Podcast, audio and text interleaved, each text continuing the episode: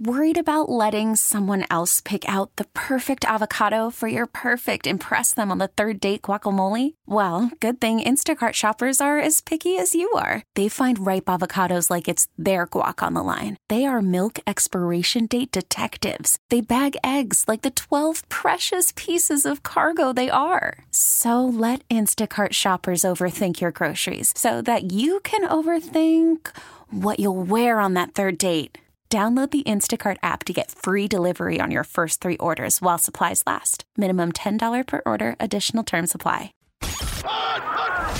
It's time to hear from some of the best high school football coaches in the area. That's love. Come on. It's the Wendy's Varsity Blitz High School Football Coaches Show. All right, nice job, fellas. Presented by your local Pick and Save stores. Let's turn it over to Muskego Athletic Director Ryan McMillan. Don't let one play affect the next one. Just learn from it. And the Fan's high school insider, big-time Mike McGivern. Welcome into the Wendy's Varsity Blitz High School Football Coaches Show presented by your local Pick and Save stores on Sports Radio 105.7 FM, The Fan.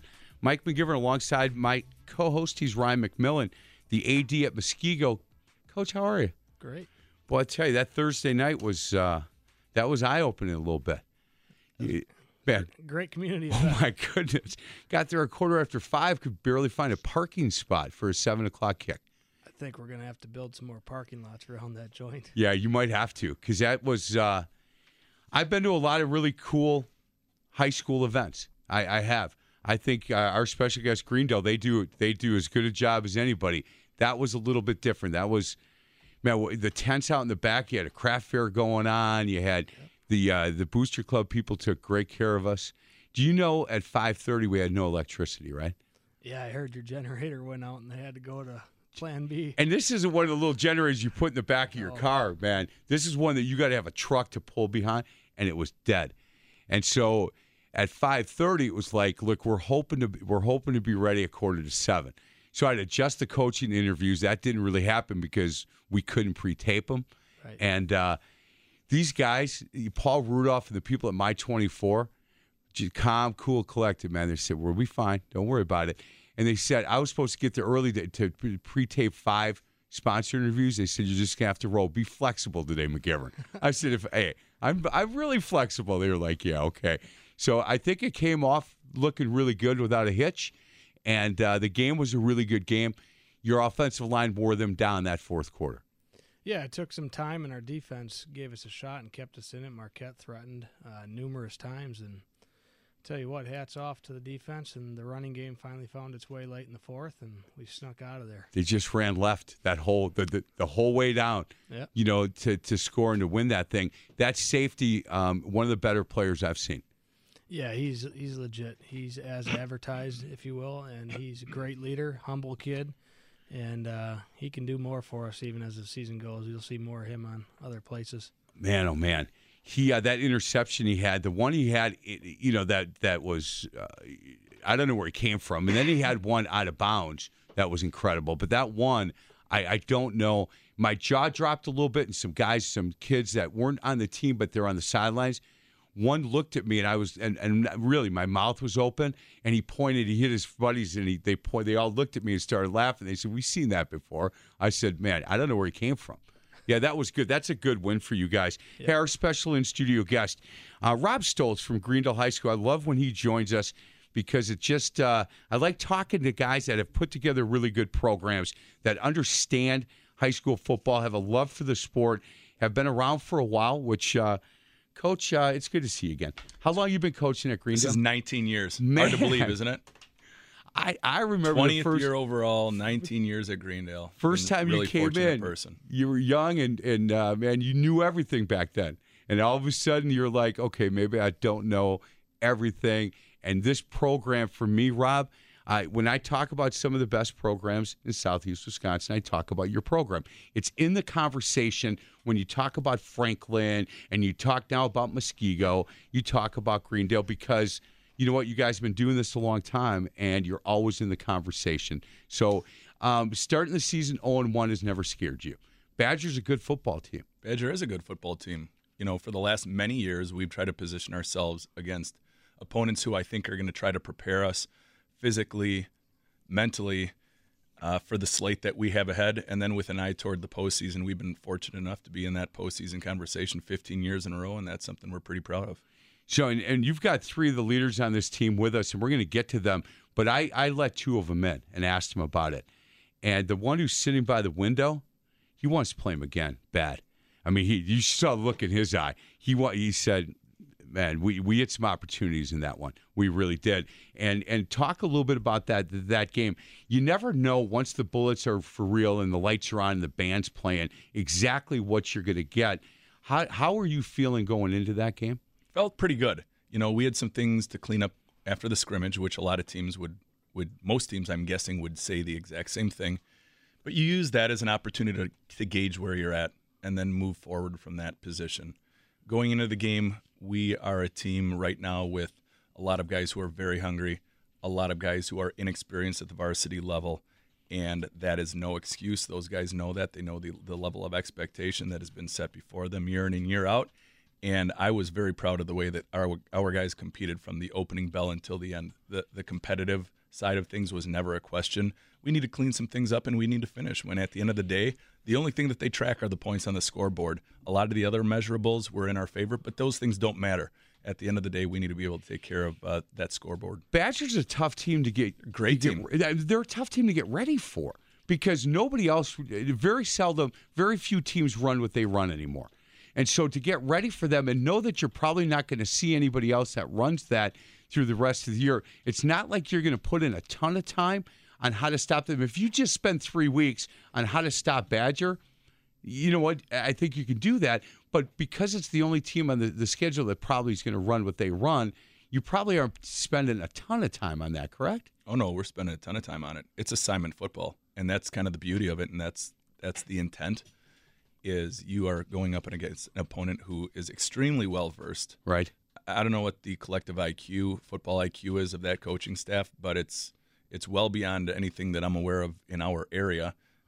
Very well coached, very well-prepared players. They have some dudes. And at the end of the day, when you look at what you're going against from a schematic standpoint, you're trying to position yourselves against teams who do it the right way, and they do. Yeah. I talked to their coach in the offseason, and he was excited. He said, look, we got a chance. You know, we got a lot of guys coming back from last year, a lot of guys in the weight room in the offseason, and we have a chance to be a pretty good football team. He said, you know, middle to the end of the year, we might be really good. Beginning of the year, we've got a chance to be pretty good, and you would say, look, they're pretty good. How are the numbers this year, Greendale, throughout the program? Good. Strong? We've been pretty fortunate for the last many years as attrition has started to happen among some of the programs and even some of the premier programs around the state. We've kind of stood pat for the last number of years where our numbers we have not suffered some of the losses that other programs have. Why do you think that is? I'm wondering, is it just Greendale is such a good football community and guys understand your program? I think more than anything you really do, and I know it sounds cliche, but you have to win the kid. You have to win the kid's intents to get put in a lot of time. Football is a very demanding sport. It's continuing to change in the landscape of high school athletics today, and there really is no shortcut to success if you want to be a successful football program. And fortunately, we position ourselves as a school and community that kids continue to want to buy into what we're doing. It's funny, Ryan, because Muskego is the other program in this area that hasn't dipped, hasn't. You know, I looked at all the kids. There was youth night the other night, yeah. And man, it was like a parade that just kept going. And so I'm wondering, as the AD at Muskego and kind of going back on what Rob just said, you know, you got to own the kid. And Muskego's done that. Greendale's done that. But, boy, 85% of the other programs would say, look, we're down. There's not a lot of teams. JV teams are struggling to get games. And so I'm wondering your feeling on why that's the same in Muskego. I think it takes time to build culture. I think it takes at least 5 years to build culture, and Rob alluded to it. It's all about relationships, and it takes time to get there. And once you can get there, as long as you have the good people and you have staff continuity and stability from the youth through the high school, it's hard to disrupt that. But it's really, really hard to get to that point, to have that staff continuity. We've had the same guy in charge of Muskego Youth Football for years now, Mr. Brian Roper, and he does a great job overseeing the whole thing as he's kind of moved up the chain and stepped out of coaching just to help programmatically run things, and same thing at the high school level as they evolved. And I think if you keep those same people in line and have that continuity across the board, and obviously success comes along with that, and the community starts to buy in, and then it's just if parents know you have the best intent of the kid at heart, they'll engage in your program. Hey, I do this youth sports show prior to this one, and it's interesting to me, Rob, that and I made this comment last hour, there are some varsity coaches that just say, you know what, that's their program, this is my program. And then there are guys, and I talk about the basketball coach at Brookfield East, he owns the youth program. He's at practice. I mean, he really believes that the way his varsity team is going to be strong is these kids starting in 3rd and 4th grade, getting to know him, seeing him every once in a while at a practice or a game. And so it's everywhere in between on that spectrum. Where do you come in on that? Well, I've been really fortunate for the last many years to always have kind of a conduit or a bridge between our youth program and our high school program. And one of the guys that we have in studio with us today, senior Dylan Schuster, his dad is that bridge, and one of the best decisions I made a few years ago, and I don't make many brilliant decisions, but this was one, was to bring him on board. And he went to Greendale. He's a Greendale alum. We were teammates back in the day, but he had been our youth coordinator for a number of years. He is now one of our freshman coaches as well. So it's that familiar face and a guy who can help to speak the same language with youth families as well as high school families. Are you open to talk to them? Do you do coaching clinics, or do you talk to the youth coaches? No, the opportunity is always there. Yeah. But by and large, we are still largely a wing T-based offense, which is very different than what we do. And the thing that I like about that is that we develop enough running backs and football sense among our offensive players year in and year out. So by the time they get to high school, it certainly is going to change. But most importantly, it's how are you treating the kids? Are you getting the kids interested in football? Are they having a favorable experience? Do the parents feel like you're treating their kids well? By the time they get to high school, that's a continuation. Do you see the numbers between when kids are playing 8th grade to then coming out as freshmen being fairly the same? Fairly the same for us. That's huge. It is fairly the same for us. Huge. I know, but there are some programs who are lower in 7th, 8th grade, and then they have a little bit of a spike into high school. And we are largely have been in this position where it's pretty consistent from 8th grade to high school, that transition. At the early ages, how early did they start playing tackle by you? They start playing tackle in 5th grade in Greendale. At once upon a time, it had been 4th grade. Our numbers were favorable enough, and that was done really to build interest and garner numbers, and now we lopped that off more than 10 years ago, I believe. Yeah, I think that was a great decision. I do. You know, the guy up in Menominee doesn't think you should start playing tackle until freshman year, and he is dead set, and he said, look, you take a look at my numbers. If I've got a class that has 50 kids in when they come in as 5th graders, and I have 47 kids in 8th grade, I'm going to get 46 come out for freshman year, because now we're going to teach them how to tackle. New Berlin just said we're not doing 3rd and 4th tackle anymore. We're doing flag, and we're going to do a unified with New Berlin West, New Berlin Eisenhower. And I think, look, I think that's probably a really good idea as well. I think 5th grade for me is probably the right. Well, Wanakee is what? Tackle in 3rd? No, 5th grade. 5th grade. They're still playing flag all the way up till 5th grade. You think that's a good idea as well? In terms of, yeah. Just keeping kids, they've got to fall in love with the sport and not be afraid, you know? I would agree more with the Menominee side of full disclosure. I mean, if you rewind the clock all the way back to the good old days, you couldn't play tackle until you got to high school. Yeah. And I think it did a lot to save athletes' bodies in general, and you had big kids, small kids, everyone grew up as a skill kid. So then you figured out as people matured and their bodies changed as they go through the maturation process, and then you slide them in, because a lot of coaches can't control a lot of that stuff. And I think it could be good. Wonder if that's going to be what the future holds for us. Could be. We do that WFCA show, Coach Will and I, and a bunch of people from the WFCA, and to a guy, we think that football's never been safer. Football is a lot safer now than when you were in high school, and certainly when I was in high school. You know, you want to drink? It's two-a-days. No, take a salt pill. A salt pill. You know, can you imagine trying to get away with that now? And you would go 3 hours, take a break, and go another 3 hours, and you do Bull in the Ring and Nutcracker twice in the morning, twice in the afternoon. And you got away with that stuff. And what do you mean your uniform? I don't care if that face mask is cracked. Get in there. And that was just how they wanted to toughen you up. People have gotten a lot smarter nowadays, which, you know, I'm happy about. You believe football's never been safer? I do believe that. And I think it's because of the conscious drive that people have to make it such. When you look at the size and the speed of the high school athletes today compared to what it was a generation ago, it's really not even close. Not close. So when you say things like it's safer, yes, there is that. There's the data that backs that up as well. But it's also a function of the society, and the trickle down from that is we are, I think, as coaches, we have safer practices. No doubt as well. No doubt. And look, it's a fast, violent sport. It is, but. I always talk about, you know, there's kids that get hurt snowboarding, and nobody ever says, well, you can't snowboard. Soccer, there's a lot of concussions in soccer, and nobody brings it up. I've got a guy I talked to last week. He's got twins. His son keeps getting hurt in baseball. He plays quarterback.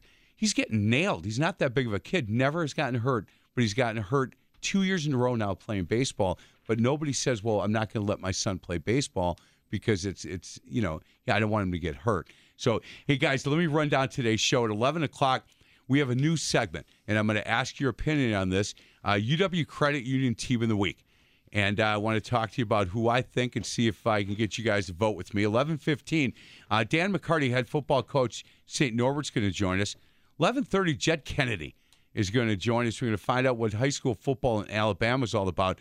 I reached out to Josh Ringelberg, see if I can get him on for a couple of minutes, talk about his days at Greendale. And he said, look, I'm at Whitewater. If I can get off the field and we're done practicing, I'll send you a text and come on. If not, you know, tell Coach I said hello, but wouldn't be able to make it. So if he sends me a text, we're going to have him on. One of the better high school football players, man, forever to come out of Greendale, I think. He was really good. Yeah, he was really good. That's good. Really right. Yeah, he was really good. He was really good. And one of those guys where he, as a coach, you even with experience in the moment, you know just how blessed you are to have a player like that. Yeah, because I'm not going to say that it's closing your eyes and pointing to a play to run. Right, but he could make a lot of wrong things right. You know who said that about him? Joe Cook. Cook was a huge fan of Ringelberg's, huge fan of Josh. He said, "Man, this kid, he gets it. He understands it. If something breaks down, he always makes the right decision." He really liked watching that kid play. We'll get to a break. This is the Wendy's Varsity Blitz High School Football Coaches Show, presented by your local Pick and Save stores on Sports Radio 105.7 FM, The Fan.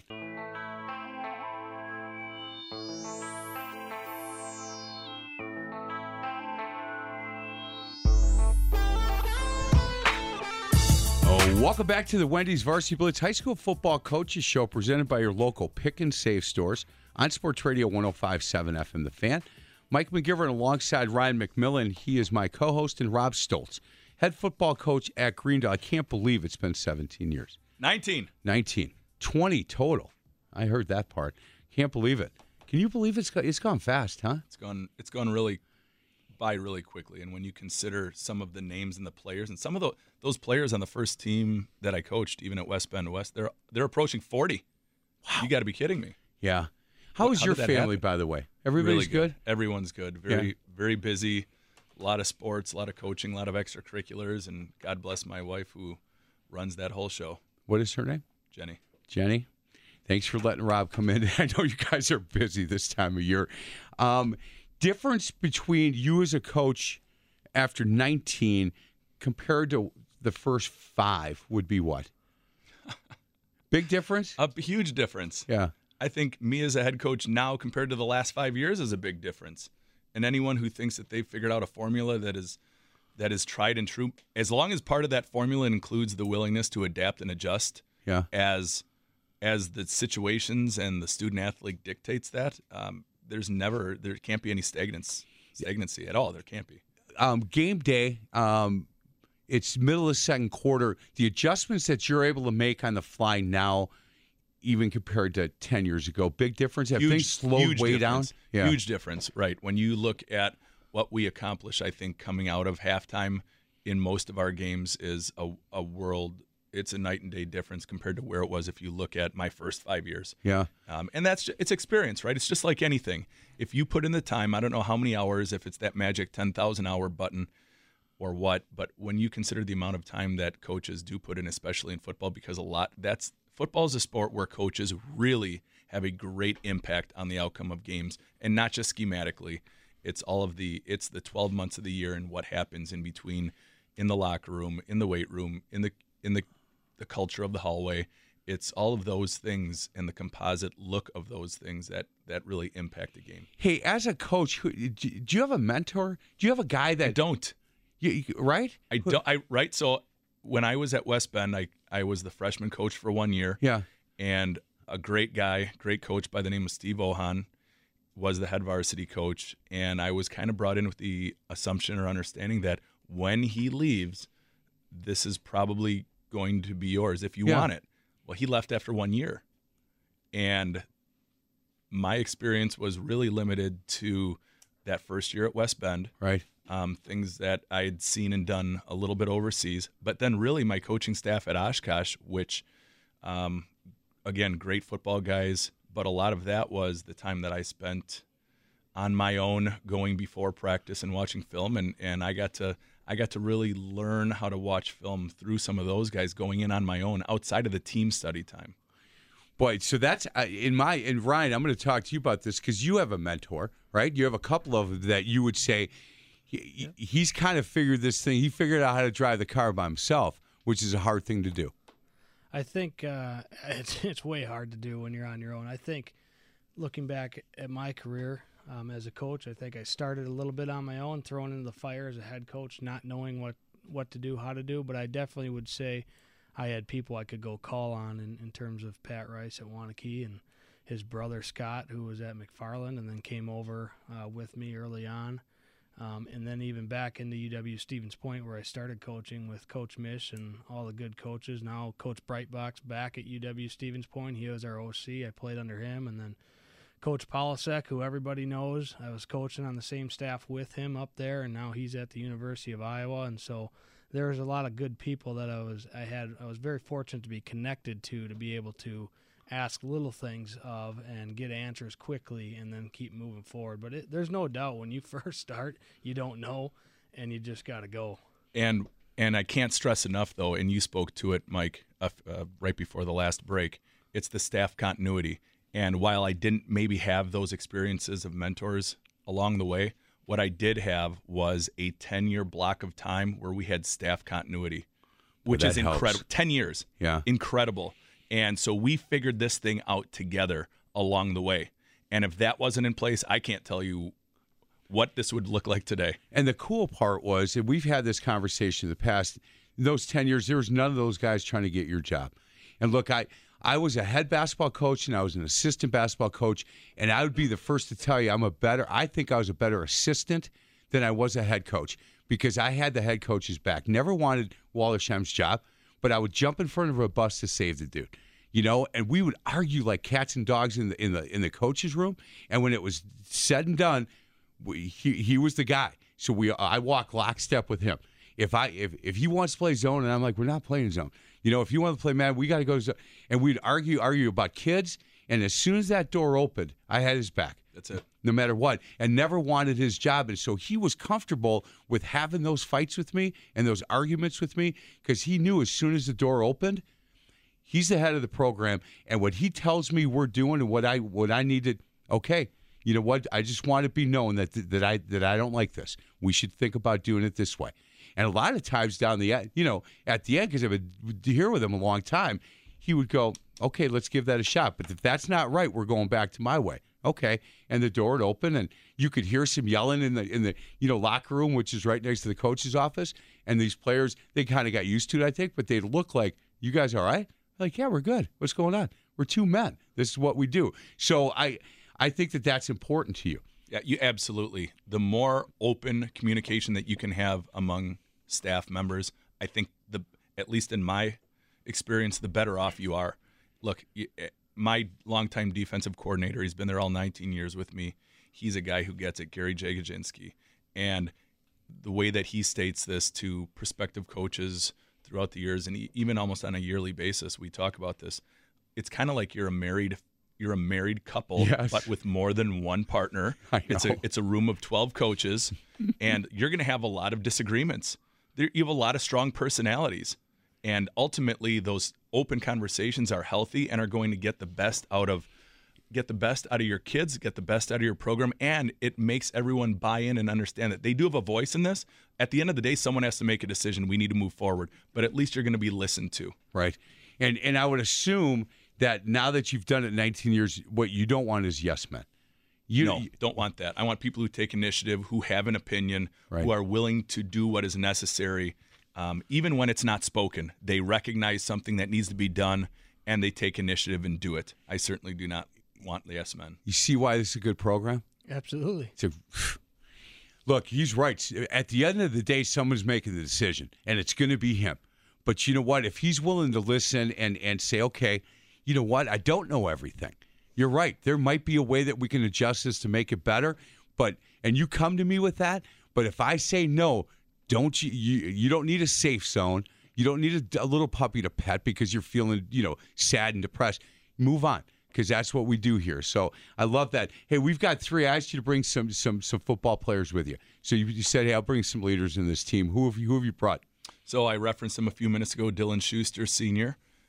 He is a returning outside linebacker and slot receiver for us. Brett Shumway, returning all-conference lineman for us that we moved to tight end now. He also plays defensive line and outside linebacker. And Joey Gordon, who is a running back as well as a defensive end.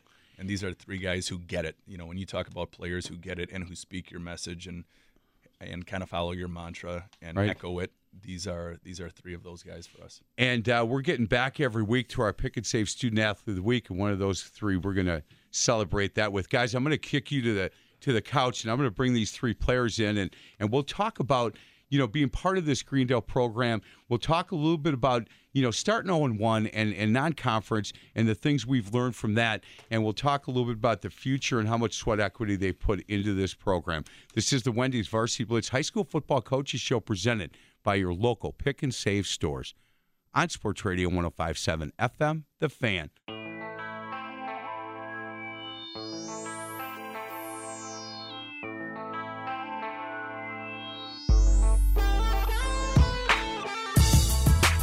Welcome back to the Wendy's Varsity Blitz High School Football Coaches Show, presented by your local Pick and Save stores on Sports Radio 105.7 FM, The Fan. Mike McGivern talking some Greendale football. And I asked the coaches, Coach McMillan and Stoltz, to get out of the chairs, man. We got three of the leaders on this team. Joey Gordon is a running back. Dylan Schuster is a tight end, offensive, whatever. Yeah, outside linebacker, tight end receiver. Yeah, all of those. And Sam Keltner? Brett Shumway. Well, you said 99. Where are you? Might be 75 on there. That's hold on. Last year's. You can't be doing that to me, Brett. Oh, there you are. Yeah, that is last year's, I think. Offensive line, defensive line, now you're a tight end. Yeah. That's a tough spot in this offense, right? Yeah, it is. It's very tough. Yeah, I know everything. You're enjoying it? I am, very much. Yeah, you got to do a lot of studying? Oh, yeah. Tell me about, let me start with Dylan. Dylan, last year as a junior, watching the seniors on the team take leadership, now they graduate and okay, this is your spot now, right? You got to take control of this team, the three of you, and some other guys as well. Did you learn a lot from those guys? Yeah, I mean, last year we had a great senior class, just a bunch of stud athletes, couple D1 dudes. They're still playing football, baseball. Yeah, I mean, they were great. We had to learn a lot. Obviously, there's some big shoes to fill now. Running back gone. One of our best tight ends is gone. Best receiver is gone. Yeah, I mean, we got to step up, learn how to fill those spots, make plays, and just kind of get back into what they've been doing.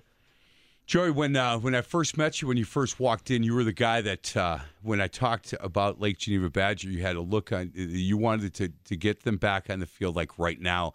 I think we can learn a lot as a coach. I always think we can. There's a chance to learn a lot after a loss.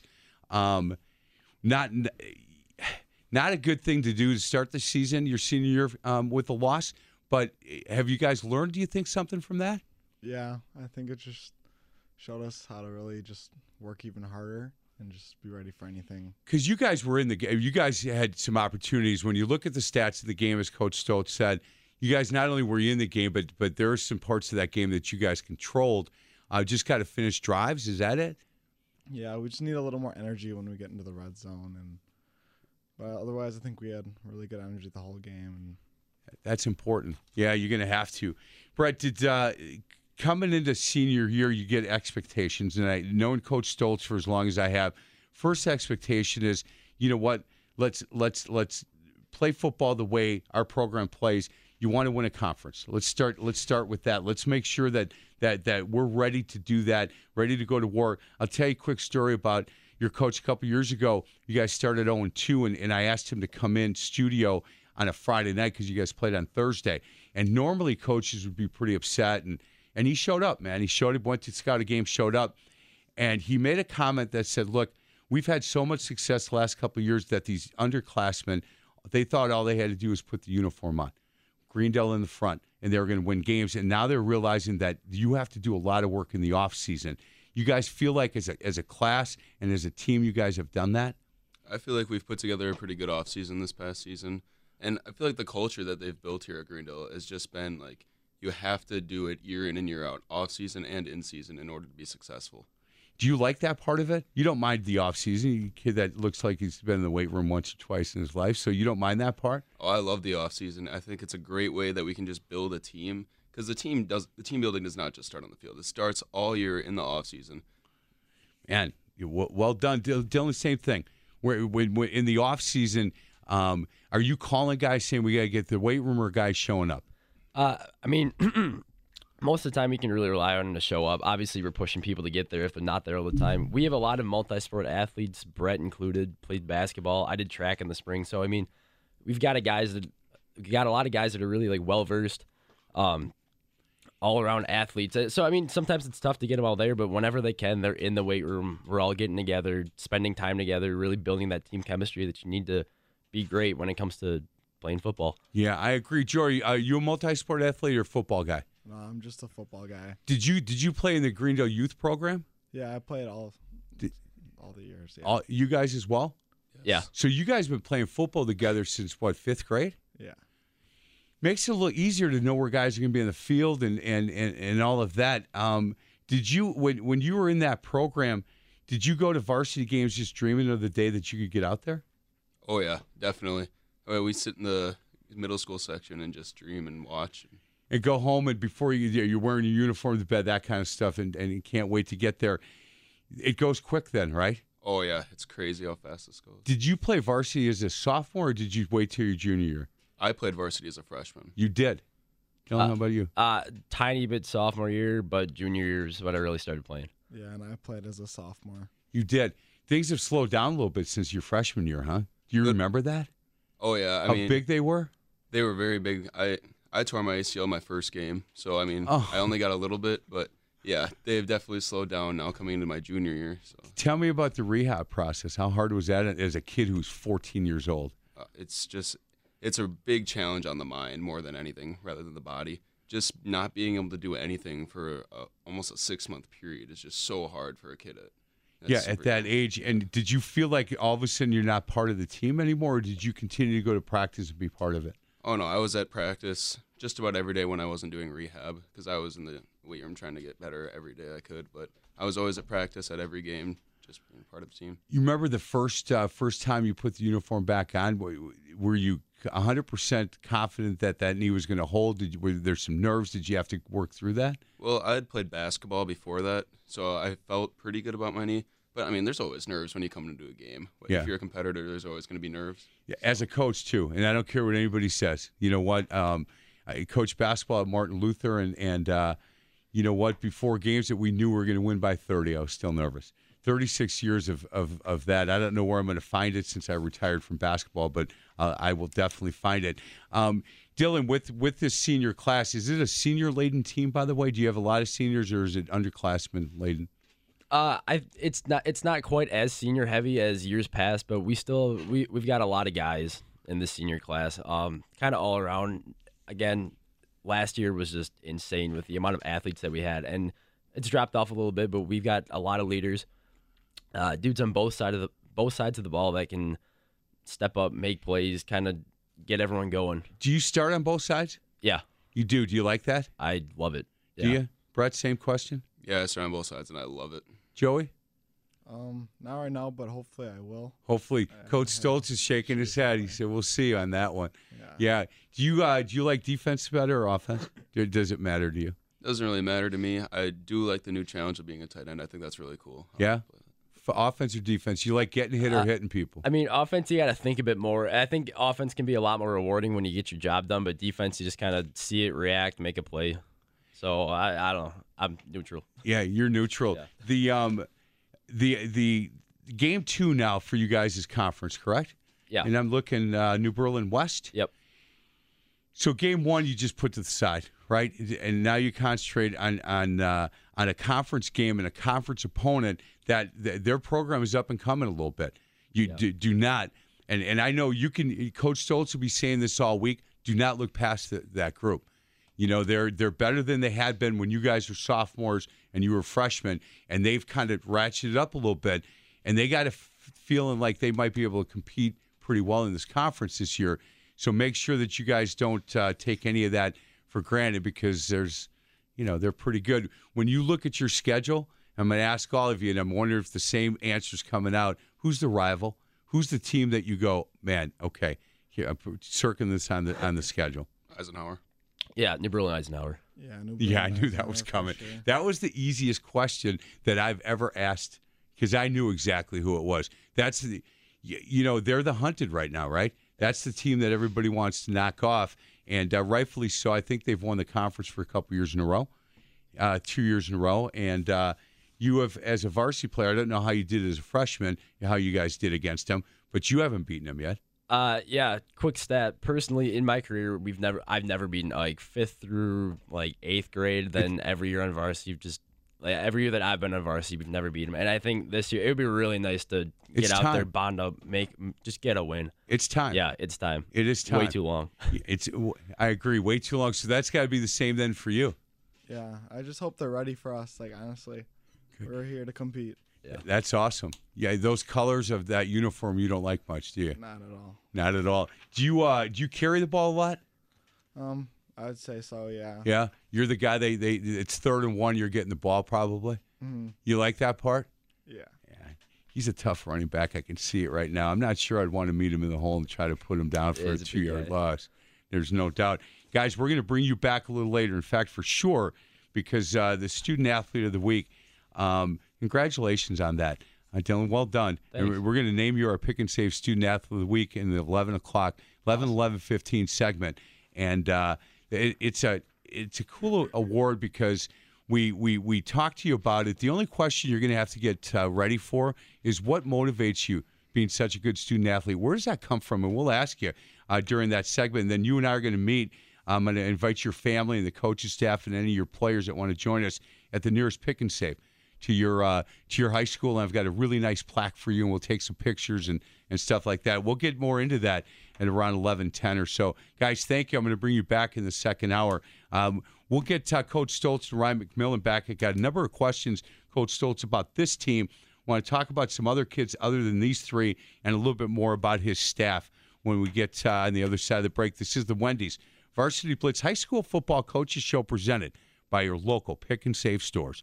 On Sports Radio 105.7 FM, The Fan.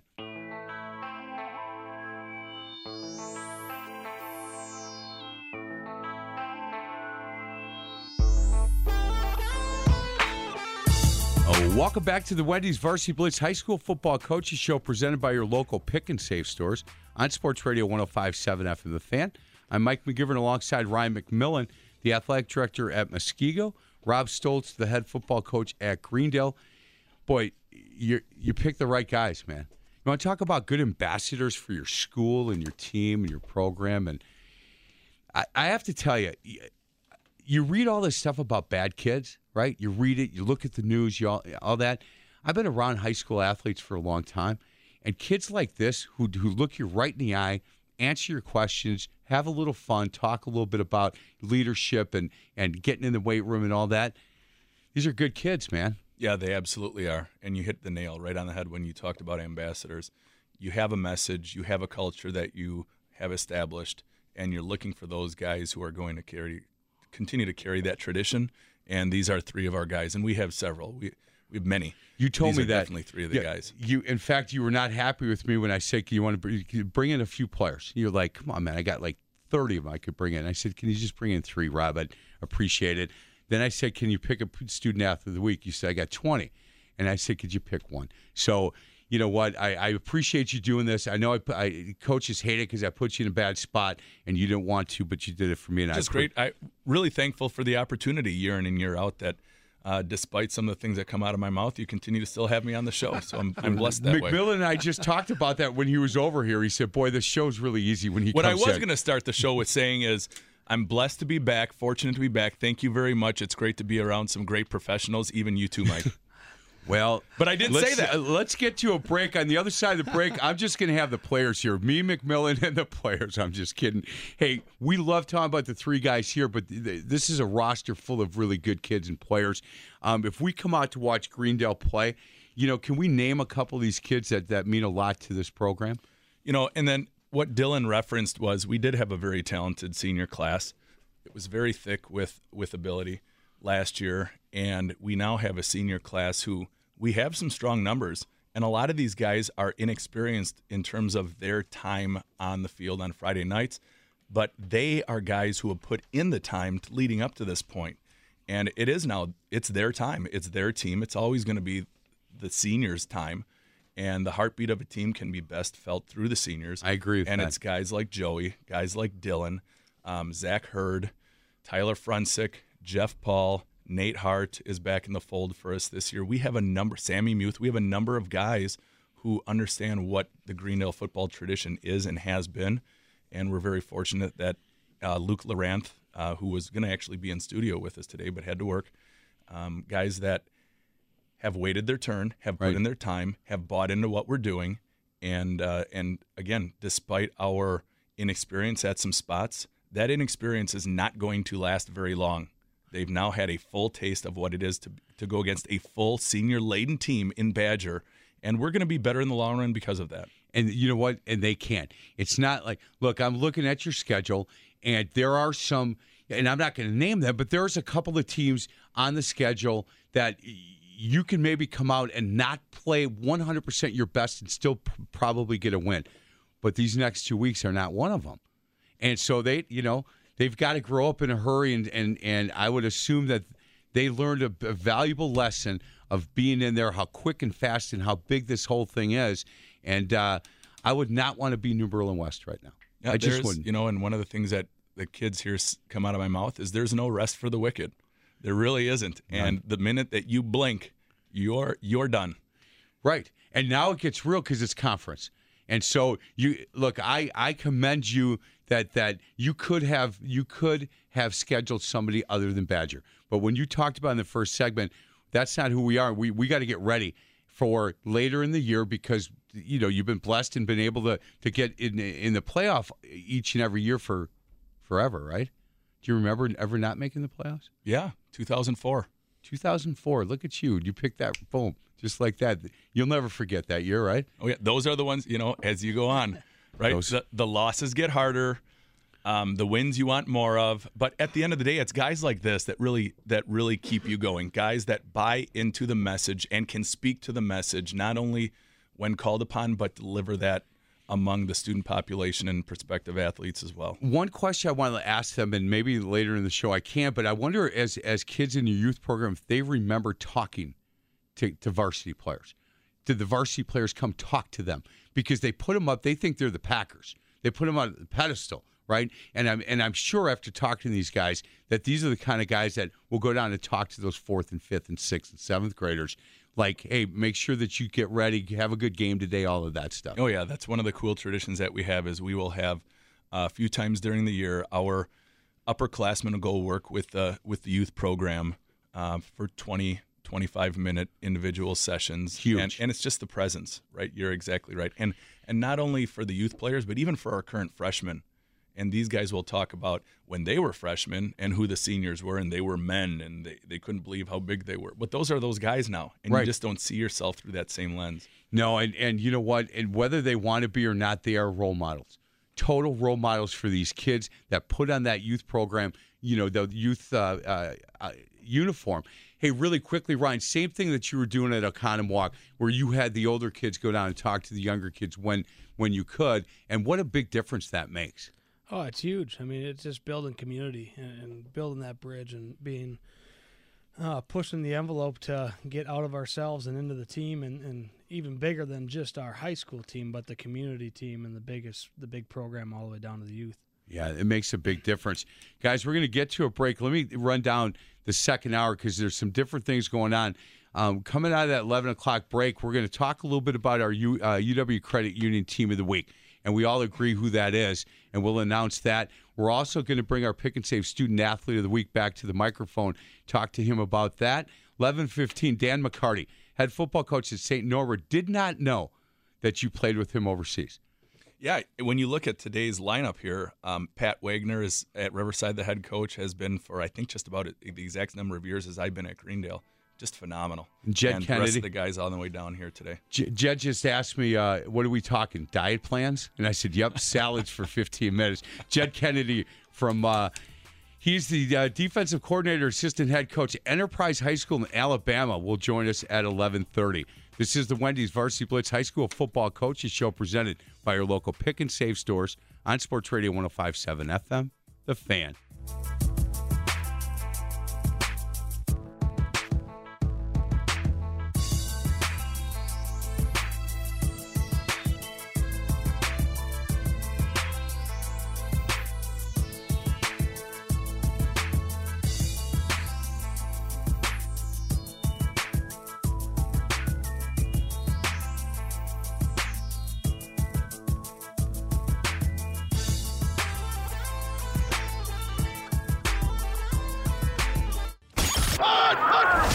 It's time to hear from some of the best high school football coaches in the area. That's live, come on. It's the Wendy's Varsity Blitz High School Football Coaches Show. All right, nice job, fellas. Presented by your local Pick and Save stores. Let's turn it over to Muskego Athletic Director Ryan McMillan. Don't let one play affect the next one. Just learn from it. And the Fan's high school insider, big-time Mike McGivern. Oh, welcome back to the Wendy's Varsity Blitz High School Football Coaches Show, presented as always by your local Pick and Save stores. Mike McGivern alongside Ryan McMillan, Rob Stoltz, head football coach at Greendale. Guys, I want to thank the UW Credit Union. They've come on board as a really good partner now with this show, and they've asked us to come up with a team of the week, and not just football, but you know we'll do other sports as well. But being the first week, I thought let's pick the football team in the area that we thought kind of surprised us a little bit, maybe, but certainly kind of had maybe that thing that says, look, maybe this is the team of the week. And you mentioned Patrick Wagner. I think Milwaukee-Riverside and you guys agreed to go out and to beat a good Pewaukee team from a good conference is a really big win, I think, for Milwaukee-Riverside. Rob, you said, look, they were close last year, and you think Riverside's better this year maybe than they were last year, and that's a really big quality win for Patrick.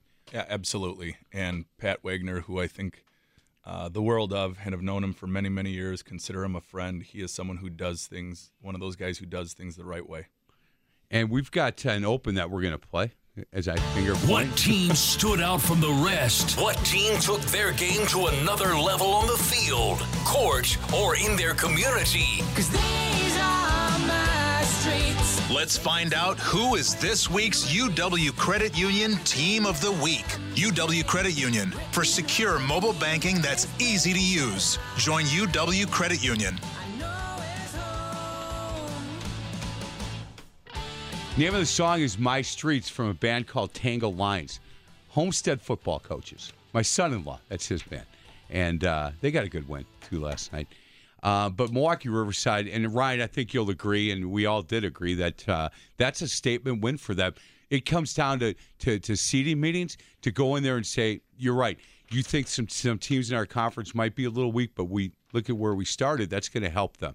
Absolutely. It's never easy for the city teams that go out into the suburbs and get wins and get kind of out of their comfort zone a little bit, and that's a hostile environment going into Pewaukee, and people are juiced up out in Lane Country because they love their football in Waukesha County, and give credit to Riverside. They rolled in and took care of business. Bill Michaels was out at the game, and he called in a couple of times to my scoreboard show, and he said, man, the atmosphere is electric as always. Friday night in Pewaukee is a big deal. And he said, you know, there's not a ton of Milwaukee-Riverside people here, but this team's really good. Good speed, defensively playing really well, and to hold Pewaukee to how they held them, man, that's an awfully good win that he's going to be able to draw back on for a while. And I agree with you, Rob, that you know, Coach Wagner's been doing it a long time at Riverside, and he's a really good football coach. He's a really good coach, and to be honest, in all my experience with him, he's an even better person. He's very humble. He has had opportunities to move to other locations, and his heart has kept him at Riverside, and he has built a culture within the Riverside community that permeates who they are. Do you know, that scoreboard show we've been doing, I don't know, 13 years, something like that, only one time in the entire history of it did I have to go and stay an extra hour. And we had to go till 11 o'clock. Riverside was playing Arrowhead with the chance to go to state. And they got a stop on 4th and 3 or whatever it was, and they were going to win the game and go to state. And a kid who's now the baseball coach at Shorewood, and he jumped up and bumped into the official, and the official threw a flag. First down, Arrowhead, they went in and won it. People that were at the game that had no dog in the fight, they kept calling saying, we only went to see Riverside because you kept talking about this team, and I wanted to be at the game when the first time a city conference team got up to Camp Randall. They got robbed. I had to stay because the lines were lit, and people were calling saying, you tell McGivern I want to come on the air and talk about what I just saw. And you know what? It's a shame because people still come up to me. It's kind of like the Ice Bowl. There could have been 30,000 people at that Riverside game, but the amount of people that come up and say, no, I was there. I can tell you where I was exactly when that happened because nobody knew why he threw the flag. And look, the officials do what they think is right, but at that point, that was a tough one. This team's got a chance to maybe make some noise come playoff time, from what I hear. Yeah, I think they do. They have some athletes, and they're obviously well coached. And at the end of the day, you're going to need an element of luck as well. And when those three things come together, you're going to be in position to accomplish some things. So, who is this week's Student Athlete of the Week? Who's making a difference in their community, in their classroom, and on the court? Let's meet the Pick and Save High School Student Athlete of the Week, brought to you by your local Pick and Save stores, where Wisconsin saves on groceries. So, Rob, thank you for naming a Pick and Save Student Athlete of the Week. You know, I'm always impressed with guys who understand that it is a privilege to play. It's not a right. It's not his right to play football. It's his privilege. He earns a privilege by taking care of his business in the classroom, in the community, and all that. Dylan, congratulations as our Pick and Save Student Athlete of the Week. Thanks. So your motivation for being such a good student athlete, where does that come from? I mean, I think everything I really do, and Coach Stoltz has talked about this before, like whether it's sports, school, family, you got to put in 100%, push yourself, get better, just always want to be the best. I mean, it's just kind of how I've done things for a while. So, yeah, I can't really point to a specific time when it started, but at least for the past couple of years that I've thought of, that's definitely how I've done it, yeah. Do you have any idea what's going on next year? No, not really. I don't know. Big school, small school, maybe football. There's a lot that's got to go into it. I got a lot of time. Yeah. You got a lot of time. Do you have an idea maybe what you want to study? I'm thinking secondary education, probably math, third science teacher maybe. I'd still like to get exposed to more and just kind of see what other possibilities are out there. But I think teaching, being able to like make an impact on kids, help out, and just like I love the whole high school environment, seeing kids change, and I feel like being able to help kids really mature and be better people would be a great thing to do. Okay, we're going to be fine, right? We're going to be just fine. All this stuff, I got to stop making myself crazy during the week when I read and see the news and hear the news. And then we get a chance to talk to like the three of the kids here, and especially Dylan, who's our Pick and Save Student Athlete of the Week. We talked a little bit about it, but What we'll do is I'll get your cell number before you leave, and we'll pick a day when you guys, your practice is done, and I'll ask your coaching staff, we'll ask some of your players. I'm going to ask you to ask your family if they want to join us, and we'll meet at the local Pick and Save store. I got a beautiful plaque. We'll take some pictures. Pictures go up on their Facebook page and our website as we just celebrate guys that take care of their business in the classroom and on the field. And certainly congratulations. Parents must be proud, right? Yeah. Yeah, they come to every game? Yeah. Who do you hear more in the crowd, Mom or Dad? Well, Dad's on the sideline. Sometimes I hear him a little bit too much. Actually, a lot too much sometimes, but that's just a little thing between us. Yeah, Mom's usually running concessions or trying to watch as much as she can because they get pretty involved with stuff. So, you have brothers, sisters? Younger brother, he's a sophomore. He plays football. He made varsity this year. Yeah. Good for him. Yeah. What's that like playing on the same team with your brother? You like it? We're on extra point together, so that's pretty cool. That's really cool. Yeah. Do you get to hit him during practice at all? Oh, yeah. Sometimes. Not enough, I'm sure. Yeah, definitely not enough. He usually pulls up before I actually get out to block him, but I don't know. If I can get a chance, I will. Man, nobody's his bigger fan during the game than you, though, right? Yeah. Because that's the way it is. I want to hit my brother. I got three of them. Yeah. But, man, don't you? You better not say anything about him because then you're going to have to deal with me, and I'm sure that's the way it is. Does he got a chance to be a pretty good football player? Yeah, he's a tall, athletic kid. He's got to put some size on, keep getting faster, keep working. He plays other sports too, baseball. He's good hands, big. Does he follow you in the weight room? Not as much. He will. Yeah, he will. Coach Stoltz going to get it. Coach Stoltz is going to make him do that. Yeah, your favorite subject at school is what? Probably math. I've been really good at math since a young age. Once I got to high school, I mean, it was a little different because now you can pick your classes, push yourself. So it got a lot harder doing like calculus, stuff like that.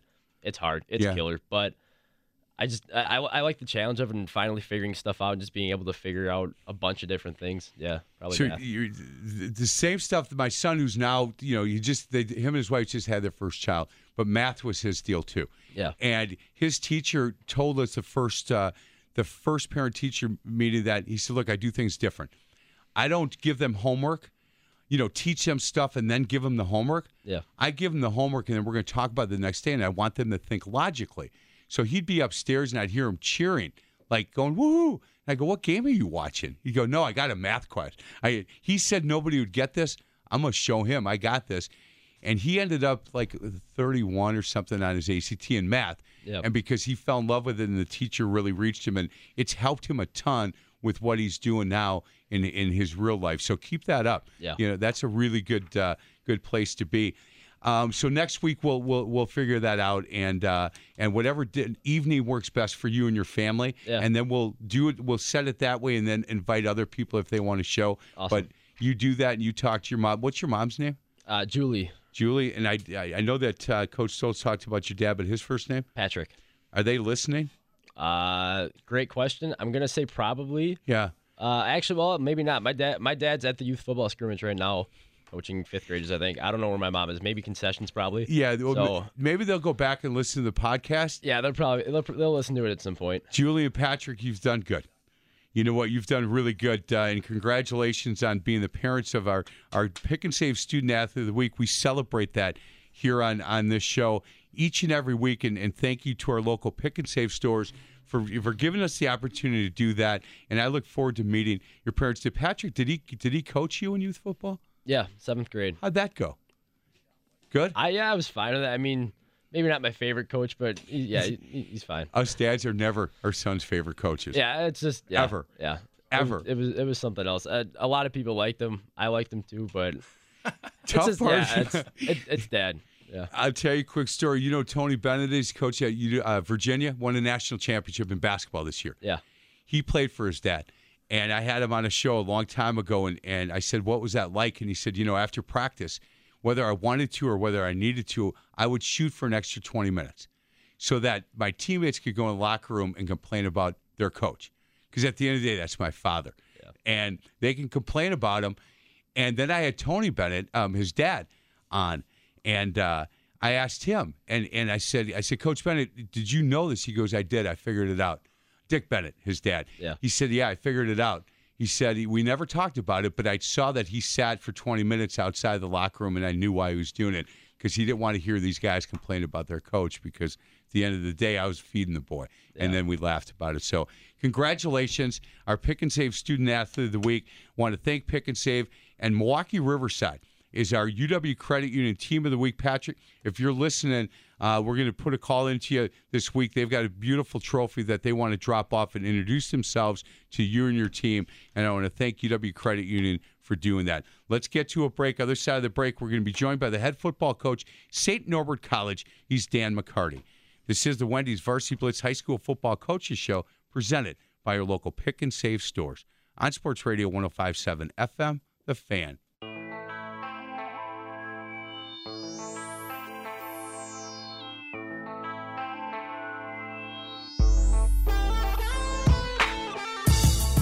Welcome back to the Wendy's Varsity Blitz High School Football Coaches Show, presented by your local Pick and Save stores on Sports Radio 105.7 FM, The Fan. Mike McGivern alongside Ryan McMillan, the AD at Muskego, Rob Stoltz, head football coach at Greendale, trying to get a hold of Dan McCarty. He must have found out that you were my co-host or my guest this week and said, nah, I'm not picking that phone up. Yeah, I would have to imagine that is exactly the reason why. Look, he's Dan is a great football coach, has put in a lot of time over the years and worked his way up to be in a position to be the head football coach at St. Norbert's, where they have had a lot of success, even with his predecessor who established that program. Dan has taken it to a new level, obviously. And at a place like St. Norbert's, he's got to wear a lot of different hats. I am certain of that. This, like any head coach does, especially in the sport of football. But the resources aren't there at St. Norbert's as they would be at a place like Madison or a Big Ten school, where the responsibilities are even greater, but you have a lot more resources and are able to delegate more effectively. Gary Gresh is the basketball coach up there, and when I used to have him on basketball show years ago, he's also the girls' soccer or golf coach. And so you're right, he wore a lot of hats. One of the reasons I wanted to have Dan on is I love his story. I mean, he knows what it is to be a high school coach. He Door County guy, Sturgeon Bay, Southern Door, and he understands the trials and tribulations of doing what you do and what Coach McMillan did. Ryan, when you were coaching, did you ever think about maybe what I want to do is be a head coach at a college level? Did that cross your mind? Was it something you thought about? Maybe. I don't know that I would ever say I had a strong passion or thought about doing that. Maybe going back to like a UW-Stevens Point, your alma mater, or something like that, if everything aligned. But I just felt like I had so much work to do at the high school level that I proved myself there first before I worry about anything above that. Yeah, Coach Stoltz, same question, because I've got to believe you've been offered or at least talked to about coming on as assistant coach at different levels. Has that ever crossed your mind? Early on, it did, and then some opportunities came my way throughout the years. But the reality is, I'm a homebody. I love my family. I love being able to see my mom. She lives 2 minutes away from your radio station. My brothers are all local. And those are my best friends. And I don't have an interest in spending more time and being away, not only from them, but from my immediate family as well. Look, as busy as we are, I love being able to go home to my wife and kids at a time that I am more in control of than I would be if I did this only football for a living. Yeah, boy, you give up that. You give up that time. Does your mom come to games and stuff? Or? She does. She does, yeah? Especially when it's warmer out. Yeah, you bet. She's passed on that thin skin, the hatred of the bitter cold to her oldest son. You'll see me in turtlenecks and those type of things when it's 80 degrees out. I like it hot. Man, a little different than the guy you just coached against. Right. He only wears shorts, and he's not changing. Coach Hensler is they talked about him on the big show yesterday. Could be I can't imagine – That level 4 last year, I was at the Racine St. Catherine's Lakeside Lutheran game, and it had to be 20 below. Man, it was cold. It was really cold. I was up in the press box. I was sweating a little bit. It was a little warm up in the press box, but everybody else that I was looking at and making fun of was really cold. Your love for sports came, mom and dad? Dad?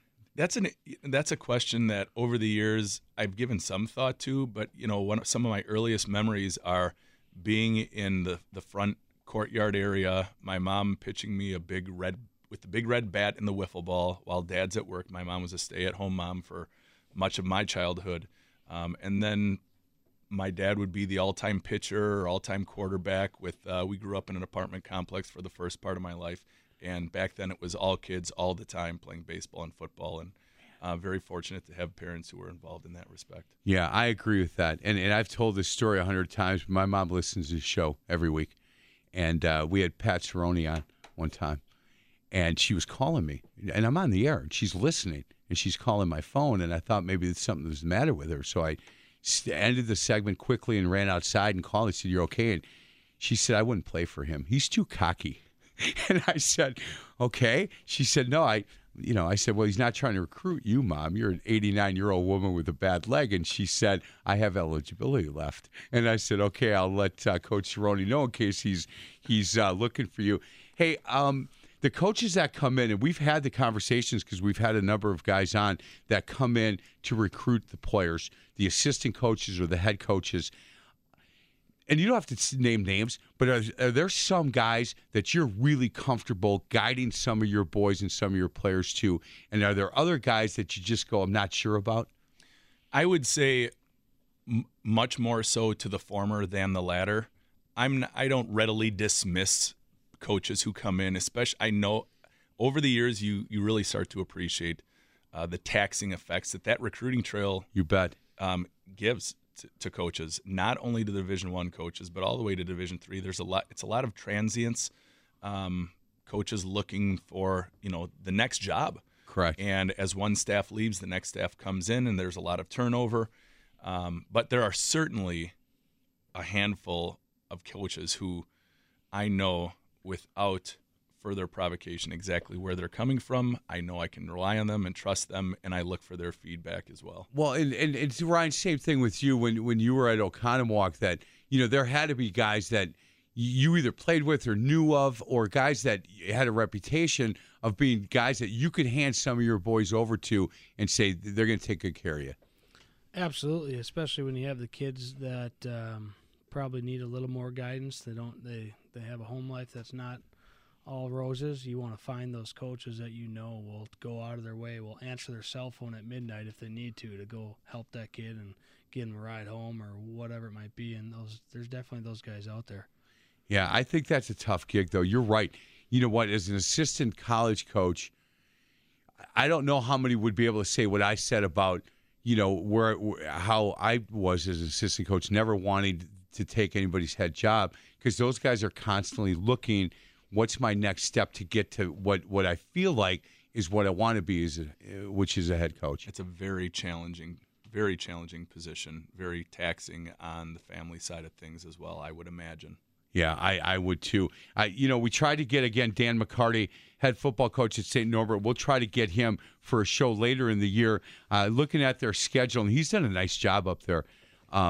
Boy, you look at their record, and you're right. The new guy coming in could have fallen off the face of the earth on that thing, and he's kept it rolling.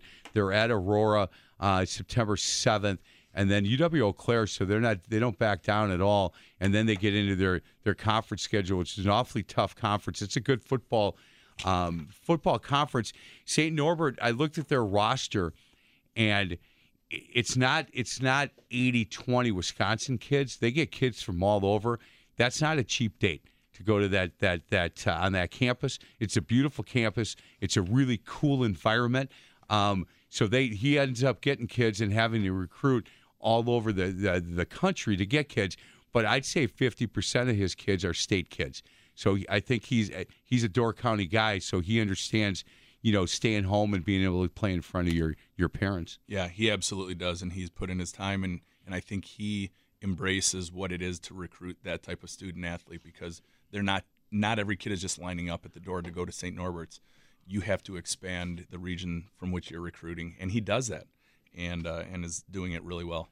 Hey, did many of your kids get a chance to come back and watch a game, kids that you've coached in the past? I think that's a really good sign of a program when some of the alumni are coming back, even kids that maybe played for you and aren't playing at the next level, but go to UWM or go to Madison, will come back and watch a couple games. All the time. That's kind of in my mind, that's the hallmark of our program, and I know that I feel good about the job that we're doing, because year in and year out, we always have those guys on the sideline, in the stands, coming out on the field. It just happened Thursday night as well. The seniors from last year, there were about 10 of them that came to the game, came on the field afterwards.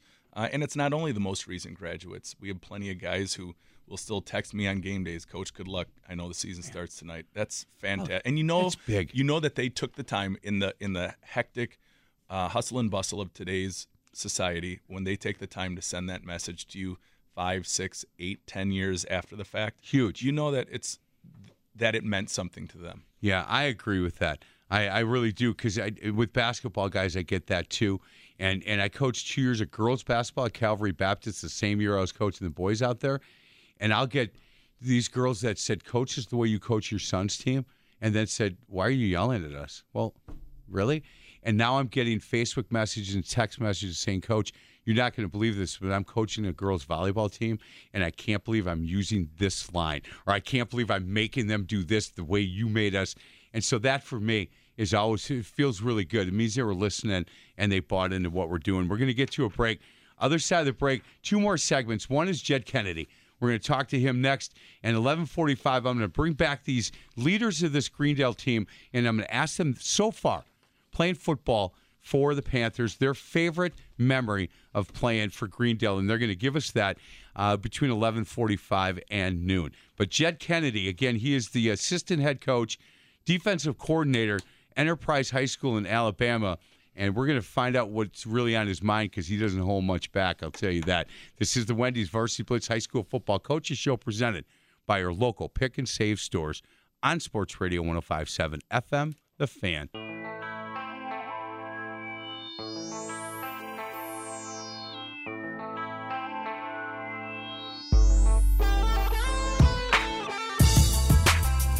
Welcome back to the Wendy's Varsity Blitz High School Football Coaches Show, presented by your local Pick and Save stores on Sports Radio 105.7 FM, The Fan. So they increased my budget this year, guys. So I'm able to go outstate and get high school football coaches to come on the show. Yeah, I thought they had when I noticed the bottled water instead of the tap water. Yeah, that's this right. Is fantastic. They increased my budget. So the first guy I called, he is the assistant head coach, defensive coordinator at Enterprise High School in Alabama, and we miss him up here. I'm telling you, Jed Kennedy. Coach, how you been? Hey, guys. How's it going? Man, we're doing good. You know, we're done through week one of the high school football season. You guys don't start for a couple weeks yet, correct? No, we opened up last night. Oh, you did? Then I had the wrong schedule that I printed. How'd you guys do last night? Got beat 34-31. Played a really good team out of Miami that we paid to come up here and play. And tell you how it went. It was 31-12 going into the fourth quarter, and they had a receiver going to committed to Syracuse, I believe. And three deep balls later, it was a close game. We got down, I think, to the 12-yard line with about a minute left, and threw a pick in the end zone. So. You know, it's a rebuilding project for us, and we certainly had that one in our grasp last night, kind of let it slip away. But, you know, people certainly aren't going to feel sorry for it, I can tell you that. Man, Coach, your first real action in Alabama, man, I'm sure you didn't sleep much last night. No, I didn't. I tell you, it was unbelievable. I mean, just the atmosphere, and you know, they love their football down here. I think someone said there was about 8,000 people there, and just an awesome atmosphere to be a part of, and I was just sitting there and thinking all the great coaches I know and players I've coached, if you need it, they could all, you know, be a part of something like that, because it was certainly special and, you know, something I can promise you I don't take for granted. You know, Coach, when you decided to go to Alabama, I know that there wasn't many other jobs in the country that you would have left Brookfield Central for, because your love for the kids there and the families in that school was really deep. And this was an opportunity that I think as a high school football coach, you get a chance to be an associate or an assistant head coach and coach in the state of Alabama where football is king. I don't know too many guys that wouldn't say, boy, I want to give that a shot. Has it been everything you thought it was going to be? Yeah, it is. You know, I haven't applied for a job since I was at Brookfield Central, and, you know, kind of came out of nowhere. I probably wouldn't have worked under any other head coach other than Coach Darlington. I think he's the best coach in the country. You know, he's just he's been a head coach for 20 some years, and you know, won you know, over 250 games and, you know, played for 5 state titles. And, you know, it just was a unique opportunity that he called me about. You know, it's the football's king here, you know, and a chance to, you know, to have the job that I do. And, you know, it was, I don't want to say it was a lifelong dream, but, you know, it's something that, you know, you kind of look at the states like Georgia, Texas, Alabama, that are just, it's just football is different. And, you know, not that the game is different, just the, you know, kind of the, just the importance of it. And anyone who knows me, you know, I want a great challenge. And, you know, they've really struggled here. They were 2-8, and, you know, the job opened up, and, you know, that's how we got put here. They've been last in the state defensively the last 2 years. So, you know, we got to get better fundamentally. We got to get stronger. You know, but the kids are playing hard, and they're doing what we asked them to do, and it's going to be a weekly process to get better. But, you know, we got some really, really good younger classes, and, you know, I can promise you we're going to be winning a lot of football games sooner than later down here. Hey, Coach, most important question, family adjusting to living in Alabama? Yeah, they are. You know, I'll be honest with you, it reminds me a lot of Wisconsin. You know, people talk a little different, you know, but it's a lot of small towns. It's country towns. There's not a lot of big towns in the state, you know, so they're doing good. My oldest daughter's, you know, on the volleyball team. She's loving it. My youngest daughter's, you know, started school down here. And people are awesome. So, Coach Rob Stoltz here at Greendale, big fan of yours. How are you? Really. Oh, excellent. I barely recognize you with your southern twang that's coming over loud and clear here. And I know it's been a long time since you've been down there, so I understand that as well. For those people who may not know everything that goes into coaching football, what are some of the bigger changes that you personally, on a week-to-week basis, now that you're in season or even throughout two-a-days or your contact days in the summer, what are some of the biggest changes in your role versus what it is in Wisconsin, on the Wisconsin football side of things?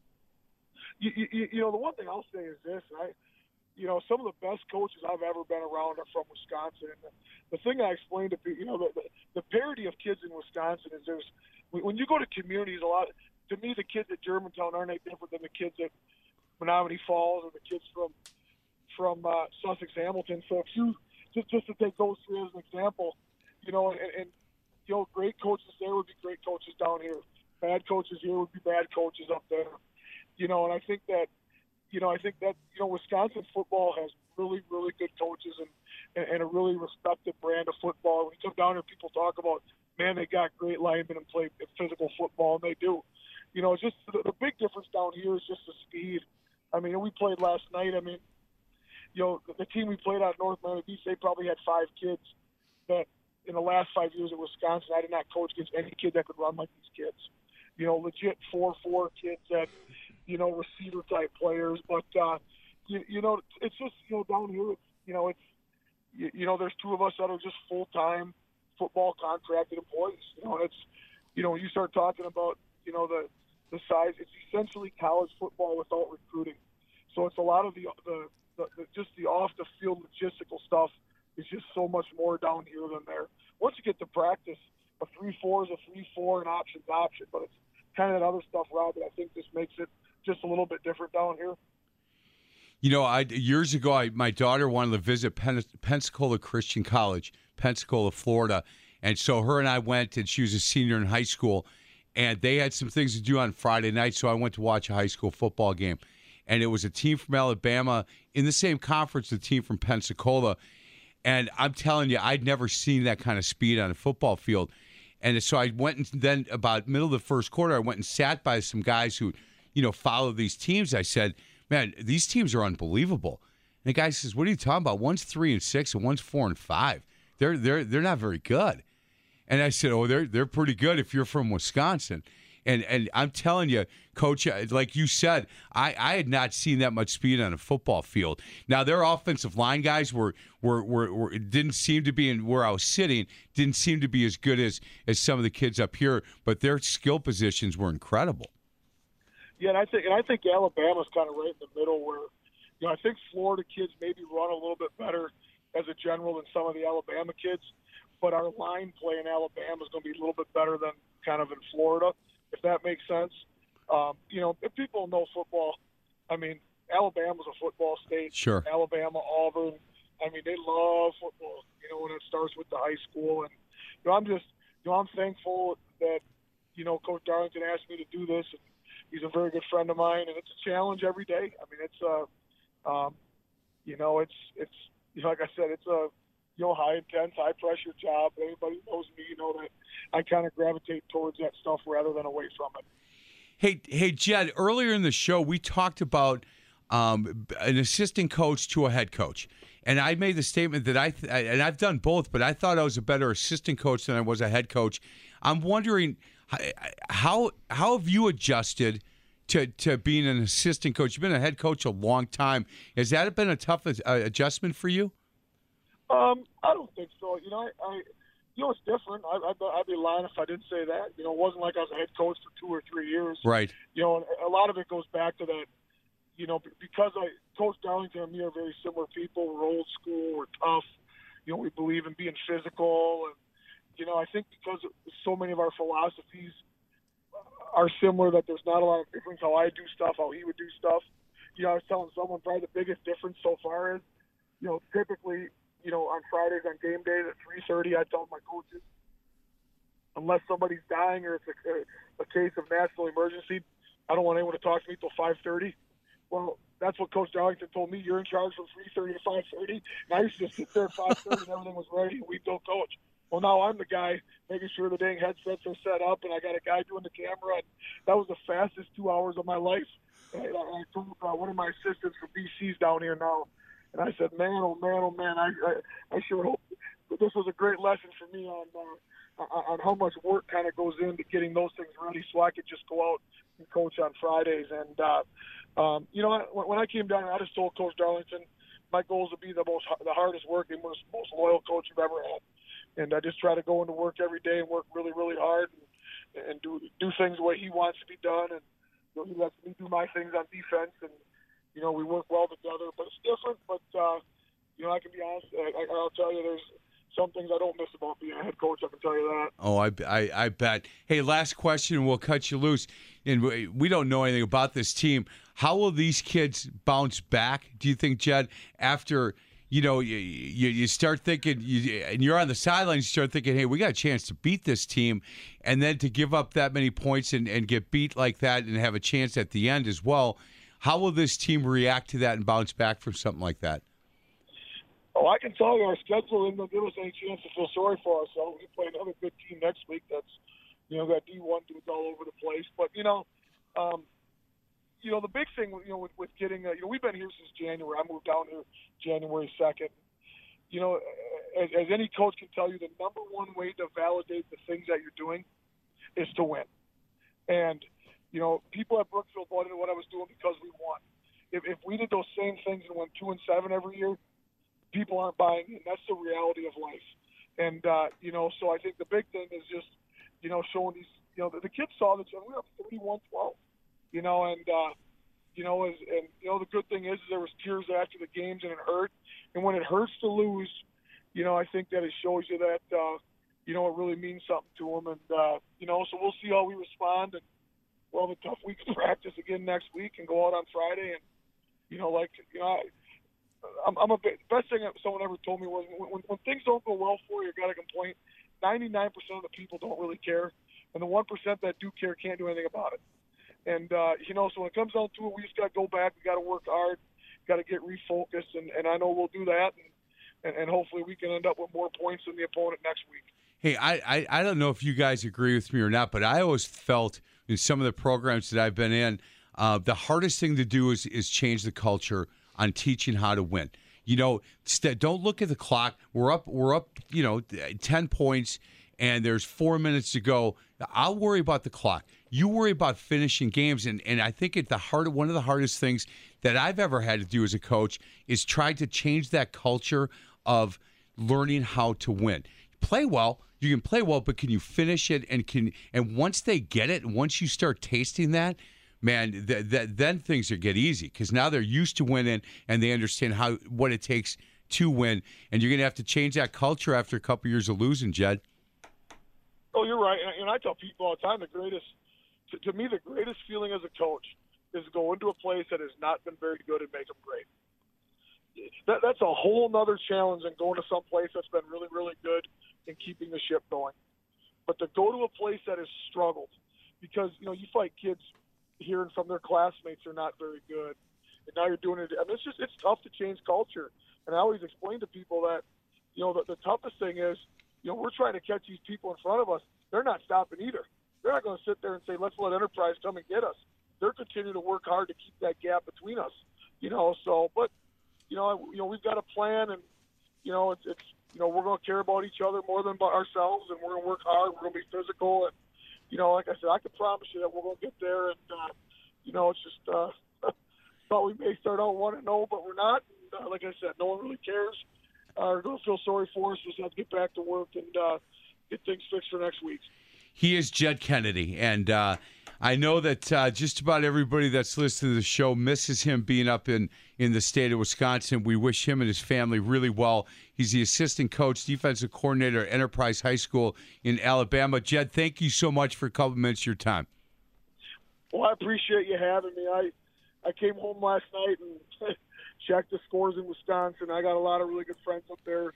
You know, Rob, and, you know, talked to Coach Krause before his game on Thursday, and, you know, almost the staff's all the same at BC, and you know, I just, you know, I love watching people that I love do well, and you know, as you know, I love Wisconsin football and love the people up there, and certainly will follow things all the way through. Hey, Doug Sarver said, please say hello to Jed Kennedy for me. Tell him I said hello. You got it. He was my co-host last night on the Scoreboard Show, and he heard the promo, and I had your name in the promo, and he said, oh, man. Big smile on his face. He said, please say hello to Jed for me. Jed, thank you. Have a great weekend. You will, Jed. See you guys. Thank you. Thanks. So let's get to a break. Other side of the break, boys, I'm going to bring these three players back, and we're going to ask them their favorite memory so far. They got a lot of great football we've played yet, but I want to know their favorite memory playing at Greendale, and we'll do that on the other side of the break. This is the Wendy's Varsity Blitz High School Football Coaches Show presented by your local Pick and Save stores on Sports Radio 105.7 FM, The Fan.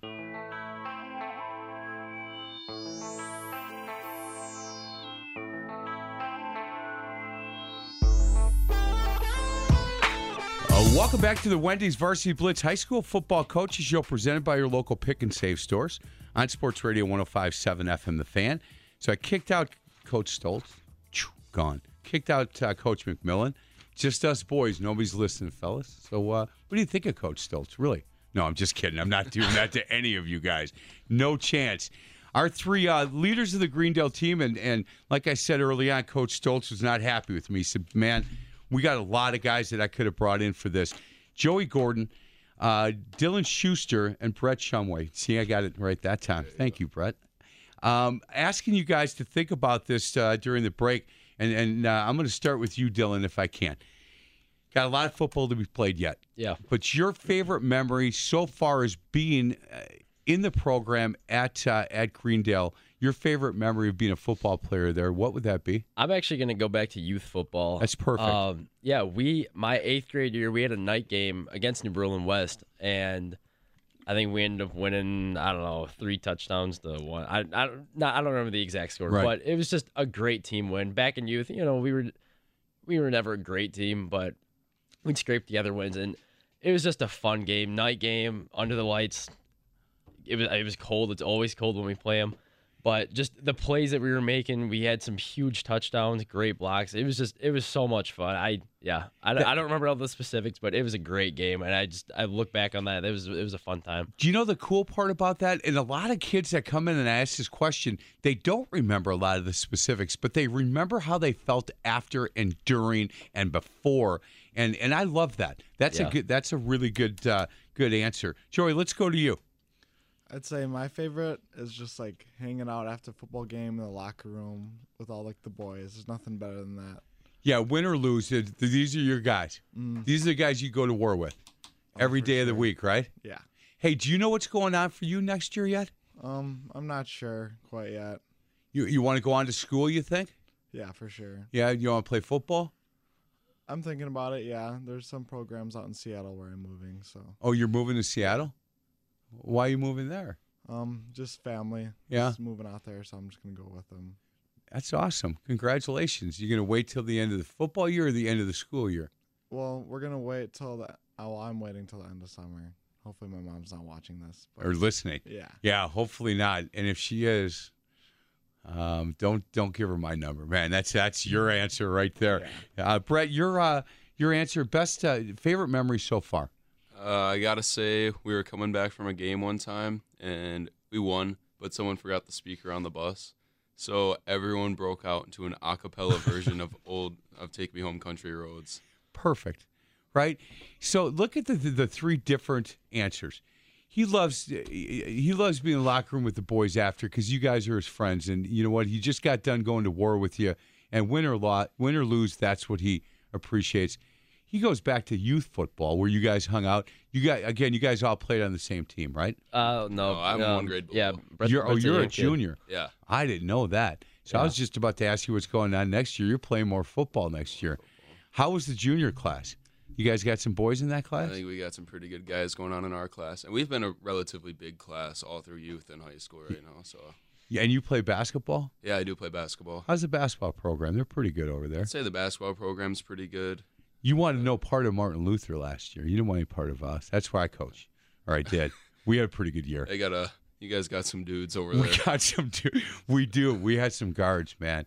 We had some guards, and I'll tell you what, nothing better than to see something from, you know, they weren't very good 4 years ago, and school choice didn't happen, and we got some kids that could come in and play, and you know, to win a state championship was unbelievable, and represent, you know, Greendale and represent the. You know, that area and that school was incredible. And those guys, we had 5 or 6 seniors that were really good that graduated. So if you want a piece, you might want to get it this year. Hey, let's talk if we can. You can't look past New Berlin West, but, man, staring at you right that next week is that team that we don't need to talk about, and we don't want to give them any bulletin board material. But do me a favor. Take care of business now. Yeah. Take care of it this week. And worry about that week then. Yeah, that's the play. We're just going to go week by week, study what we need to study, practice what we need to practice. Just we'll get it done. Yeah. Week in and week out. I look at that. Time.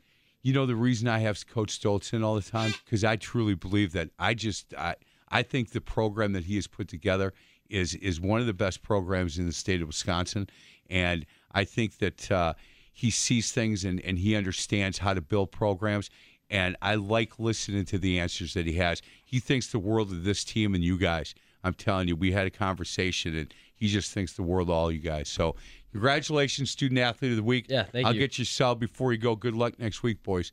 Thanks for coming in. Yeah, thank you. For having us. You bet. This is the Wendy's Varsity Blitz High School Football Coaches Show presented by your local Pick and Save stores on Sports Radio 105.7 FM, The Fan.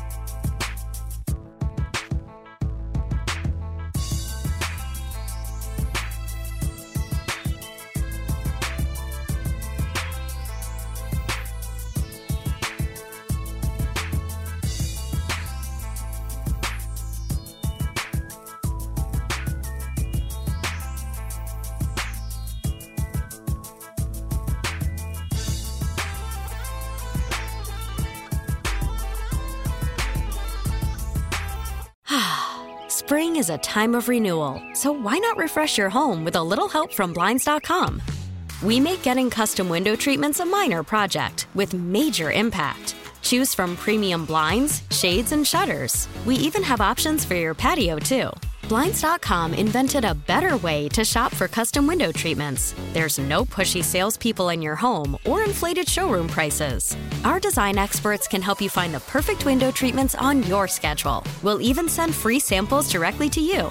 Plus, we can handle the measuring and installation for you. Unlimited window treatments installed for just one low cost. And with Blinds.com, you'll always get transparent pricing. No hidden fees. Our free shipping and 100% satisfaction guarantee can put the spring back into your step. And into your home, too. Shop Blinds.com right now and save up to 45%. Up to 45% off for a limited time at Blinds.com. Blinds.com. Rules and restrictions may apply.